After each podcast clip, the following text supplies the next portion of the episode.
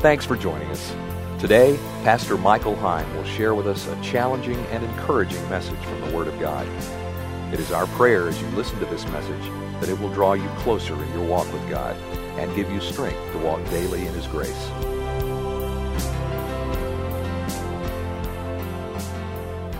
while our children are leaving out, let's take our Bibles and go back with me one more time to John chapter 6. And we want to focus in on our main text this morning of verses 48 through 51 as we conclude uh, this morning our series on fresh manna that we've looked at over the last month. Last week we looked at the five attitudes of the unbeliever, uh, or the five attitudes of the world, or the five attitudes of our culture uh, who rejected the true manna that was given from heaven. And today we're going to look at the two positive attitudes of those who receive the bread of life. So, John chapter 6, verse 48 down through verse 51. I am the bread of life. Your forefathers ate the manna in the desert, yet they died. But here is the bread that comes down from heaven, which man, a man may eat and not die. I am the living bread that came down from heaven. If anyone eats this bread, he will live forever. This bread is my flesh, which I will give for the life of the world. In John chapter 6, it seems like Jesus is doing all that he can to push the crowd, to push the people away from him. So when we look at the beginning of this chapter, there's 5,000 people who will gather around the Lord, and he fed those 5,000. But by the time we got to the end of the chapter, there's only 12 men left, and one of them is not even a true disciple. So he's doing everything he can here. If Jesus is doing anything, he is issuing a call to commitment. He's calling his followers to not just follow him just from a head knowledge, but and, and to get what they can get from him and uh, get their bellies full and all things of that nature, to feel what's in their flesh.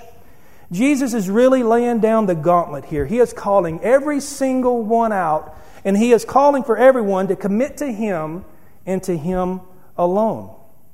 And so our text reveals that Jesus is clearly stating the truth about Himself and His ministry all the way through John chapter 6. And in John verse 6, verse 66, after the crowds leave Jesus, I want you to focus in there on verse 67.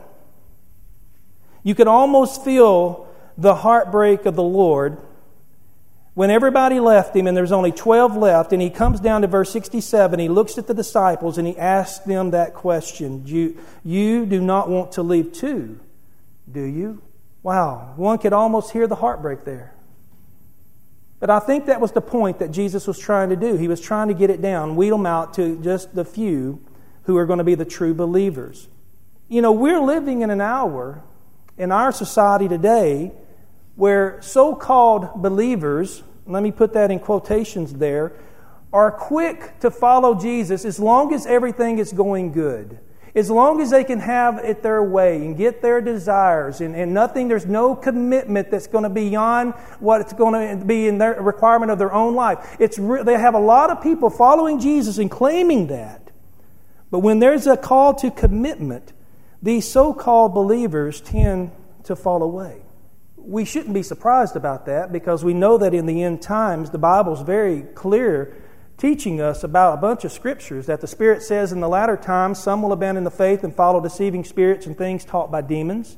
There's going to be those that profess to be Christian and they're not going to follow the Lord. They're going to follow these, these demons, doctrines taught by demons.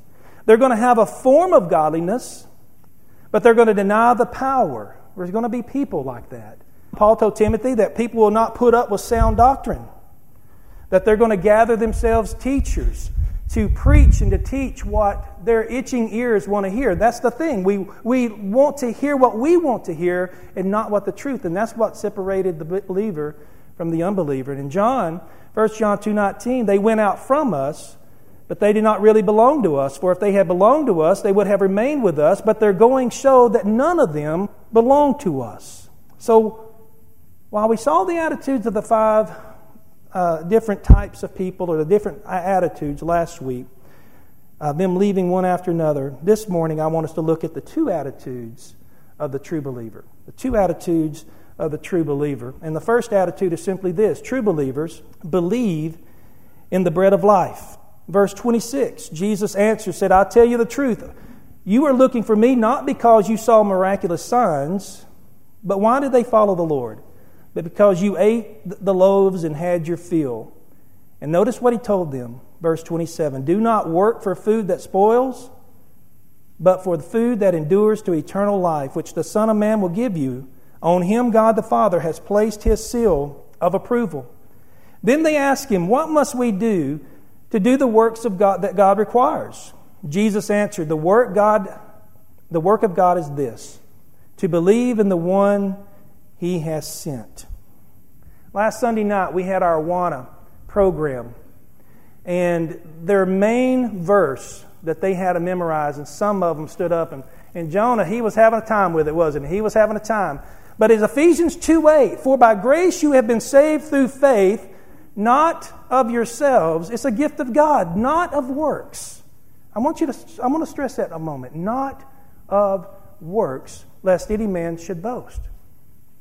Salvation, according to Jesus, is not of works.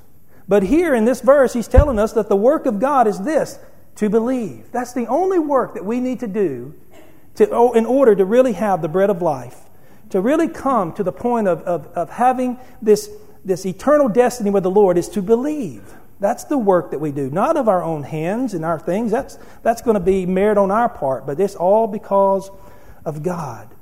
But what did Jesus mean when he said the work of God is this to believe? Now, I'm going to preach something so simple that you've heard it a thousand times from this pulpit and probably the rest of your life from other preachers. You've heard this.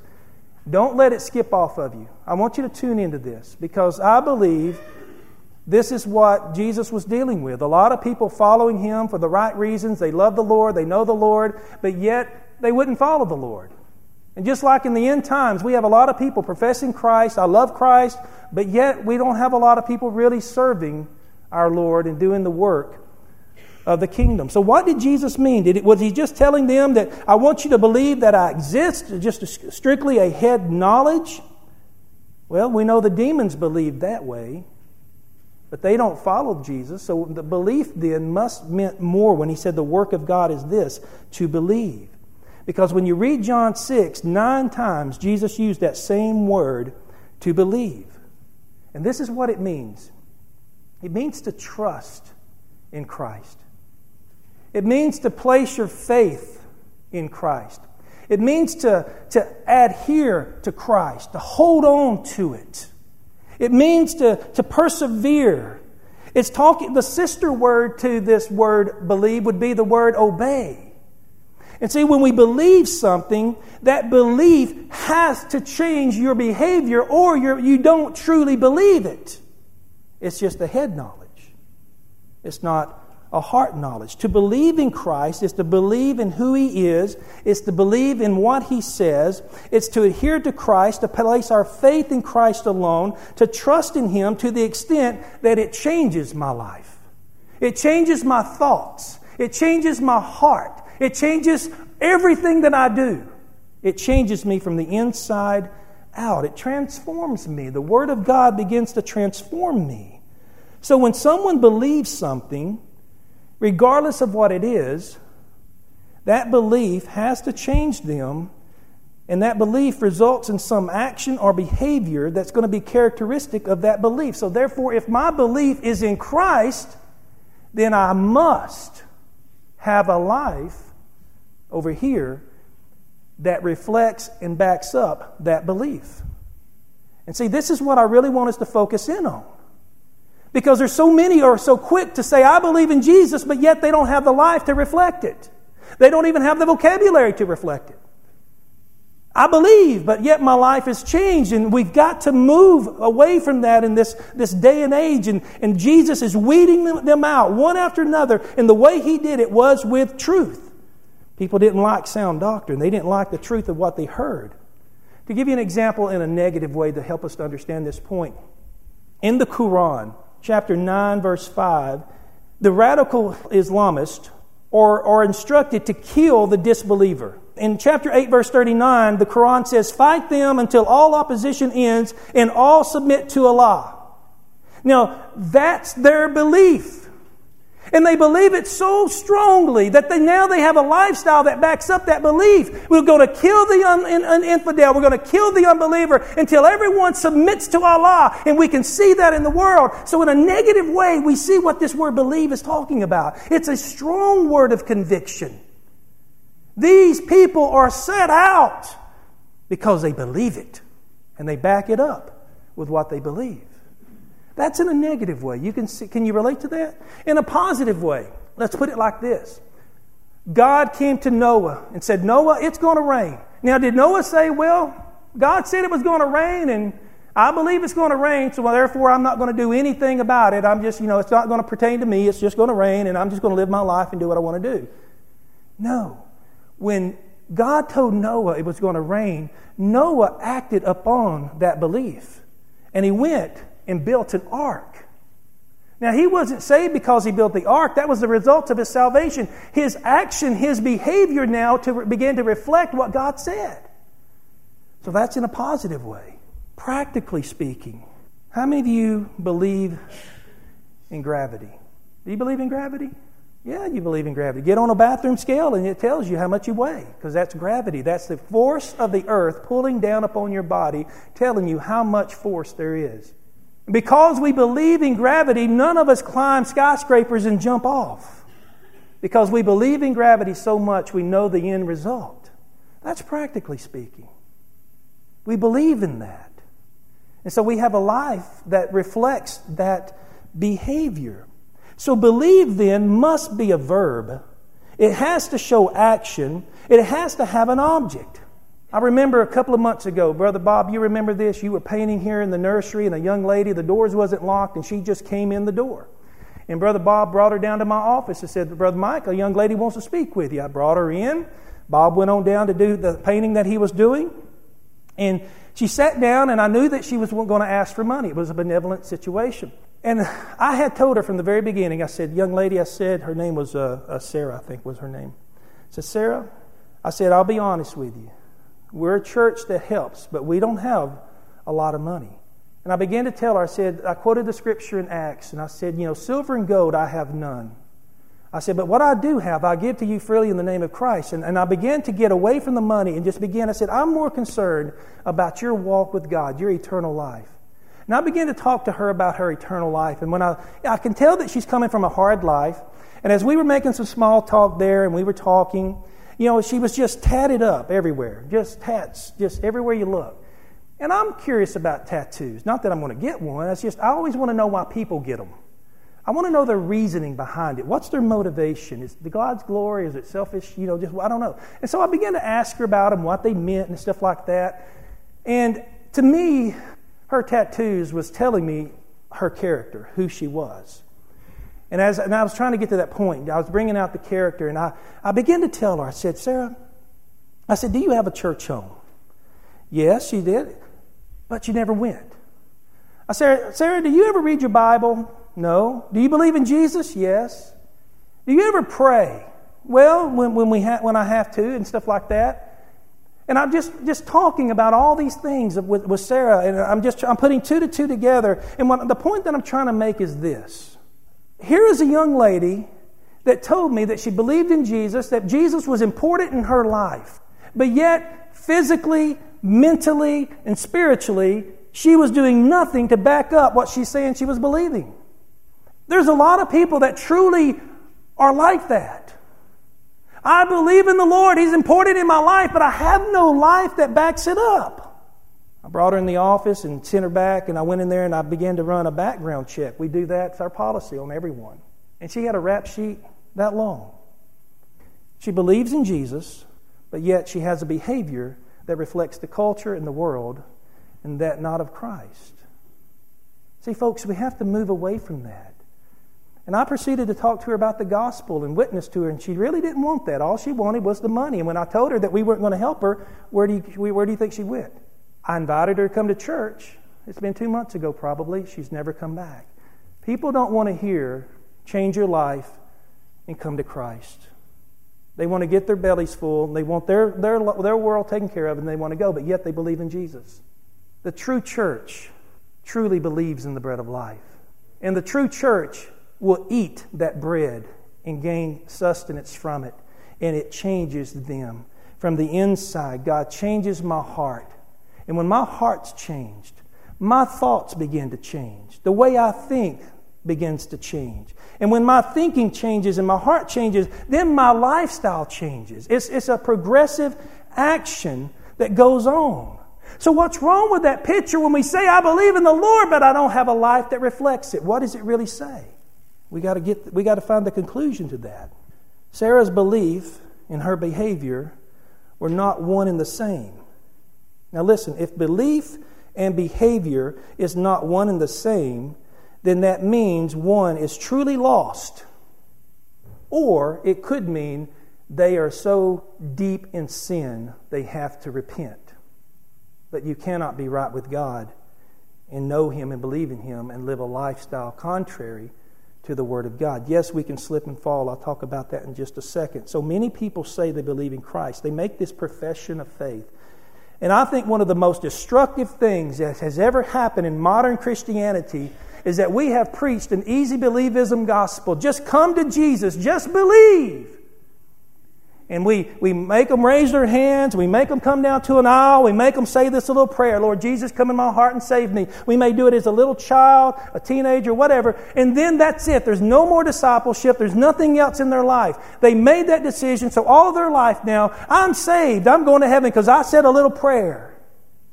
That prayer does not save you unless that prayer has changed your life. Unless your behavior now reflects that belief, you were never saved. Now, that's a strong statement to make because you're saying, well, Brother Mike, that's judging people now. I'd rather be guilty of judging and make people really contemplate their salvation than to give them the benefit of the doubt. I see too much of this easy believism. Just believe in the Lord and make Him your Savior, but don't make Him your Lord. Lord means master, means boss, it means ruler. And so we got to get the true disciples to truly understand what it is to believe. And, and, and when they believe, then their life begins to reflect that belief. We move from just that profession of faith to truly a possession of faith. So to believe in Jesus, we can say means three things. First, it means to believe in who he is.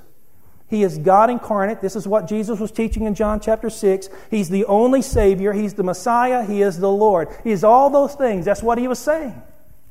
It means to believe in what He did. He died for our sins and He rose again from the grave. He suffered our condemnation in order that we might have eternal life. In order to be saved, I have to believe that. And thirdly, it means to believe in what He says. His word is truth, and we must desire to obey Him. What is the sister to believe? Obey. To obey means to, to that we have acknowledged His lordship and we submit to that authority. That's what it means. So when Jesus came to this crowd and he said, The work of God is this, to believe in the one he has sent. That's what Jesus meant when he said to believe. We all know this verse of Scripture, don't we? For God so loved the world that he gave his only one Son. Whoever believes in him shall not perish but have eternal life. But read the next two verses. For God did not send his Son into the world to condemn the world, but to save the world through him. Whoever believes in him is not condemned, but whoever does not believe stands condemned already because they have not believed in the name of God's one and only Son. Notice how many times Jesus said the word believe there. To believe to the point it changes your life, you can rest assured you have eternal life. To believe and nothing has ever changed, then you can probably rest assured that you truly did not believe. You might have said a prayer, you might have went to church, you might have even been baptized. But that behavior has to reflect that belief. So if we don't believe, Jesus said it, not me, but we, we are already condemned because we have failed to believe, to trust in, to rely upon, to adhere to Christ, His Word, and His life to the point it changes my life. So let me ask you this question Have you personally believed in the Son of God, in the bread of life? And has that belief changed your behavior? If yes, praise God. If no, then you have to decide well, is it because I'm in sin and I need to repent? Or is it because my profession was really not a true possession of faith to begin with, and I just thought I was saved?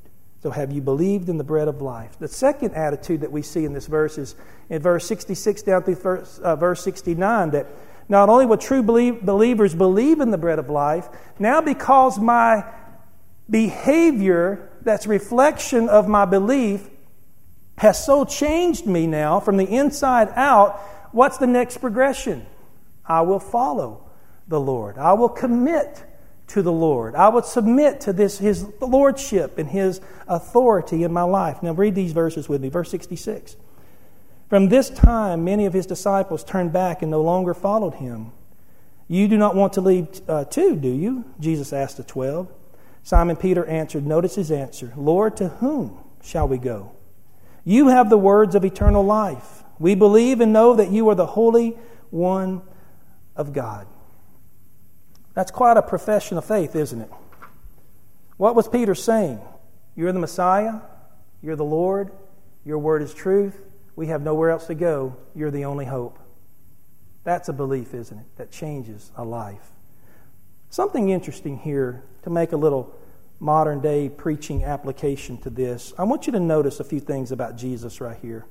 Notice how Jesus didn't chase after the crowd when they left him. Did you notice how Jesus didn't offer another incentive and beg them to stay? Did you notice how Jesus didn't soften his message and to make it more attractive, more appealing, and more convenient by avoiding the, the truth, by watering down the. You notice he didn't do that? Notice that he didn't care if the message offended anybody? Notice how Jesus didn't send his disciples chasing after the ones that walked away to give them a handout, to give them another chance, or anything like that, to, to come back for dessert. Oh, y'all don't leave. Oh, that's not what I meant. Notice how Jesus seemed to be okay with the thought that he was not very popular in his preaching style. Notice how many fans left him. Only 12 stayed, and one was not even a true believer. A true believer follows Jesus Christ no matter how tough it gets or how hard it is to believe in what Jesus is telling me to do. That's an attitude that we have to have. Because my belief has changed my behavior, now my behavior is that I follow the Lord no matter what. When the disciples were asked if, if, if they were going to leave, notice who speaks up for the group. Peter began to rise up as a leader, and Peter said, Lord, to whom shall we go? Referring to all of us. He was even speaking for uh, uh, Judas too, but Judas was not a, a true believer. He believed in Jesus, but not to the point it changed his behavior. So Peter was expressing the total commitment when he made that statement there, when he's saying that we know that you are Jesus the Christ, the Son of God, and you have the words of eternal life. Peter, at this moment, had taken a step that 5,000 didn't take. Or maybe they couldn't take it. The truth was too much for them to bear. They weren't ready for it, maybe. Maybe they'll get saved at a later date. We don't know. But at that moment, Peter had now taken a step that no one else really t- had taken. And, and we see the connection here between uh, Peter believing in what Jesus is now to following what Jesus is, to what he says, his words, to who he is. See, to receive Christ is to receive His Word. To receive His Word is to receive Christ. They're always, to, to receive and to believe are always taken together, just like belief and behavior are always together. These two things come together. So Peter knew how life, his life had been changed from this fisherman who was a hardened man. And now we see Peter rising up and making a, a statement of confidence, and he says, I'm not going to walk away. I have no other where, where to go. You are the one. Now we know that Peter walked away from God. We all go through that, don't we? We all make a statement of faith and we truly are believers, but sometimes life gets the best of us and we tend to walk away from God. Peter did that. And three times he denied the Lord. But Peter, a true believer, will follow the Lord, though. Even in his denial, he still followed from a distance, the scripture said. I'm still curious. I still want to know. It's not that he turned his back on God and walked the other way and never came back. He would come back. A true believer will come back. He's like a prodigal son. We're all like that. We're, we're selfish. We want our stuff. We want to get, we want our money and we want our world and we're going to go do what we want to do. And God loves you enough to says, okay, I love you. I'm going to let you go. Just in order that you can go find out that what you want is not what you need. What you need is already here. And when you get ready, when the, as the scripture said in, in, in Luke, when he came to his senses, he returned to the Father. And see, that's the difference between a true follower and not a true follower. Yes, a true follower, we make mistakes, we sin, we walk away from God. But when we come to our senses and we realize that to eat in the house of God is much better eating on my own, it's better to be a servant in God's house than a slave in the world. See, once we come to Christ and we feel that powerful touch of God Almighty, once we have walked in His light and we have tasted the goodness of His truth and we have experienced that Holy Spirit within our life, we will never become satisfied with what the world can offer us. 2 Corinthians 5.17, Mike, quote it, come on.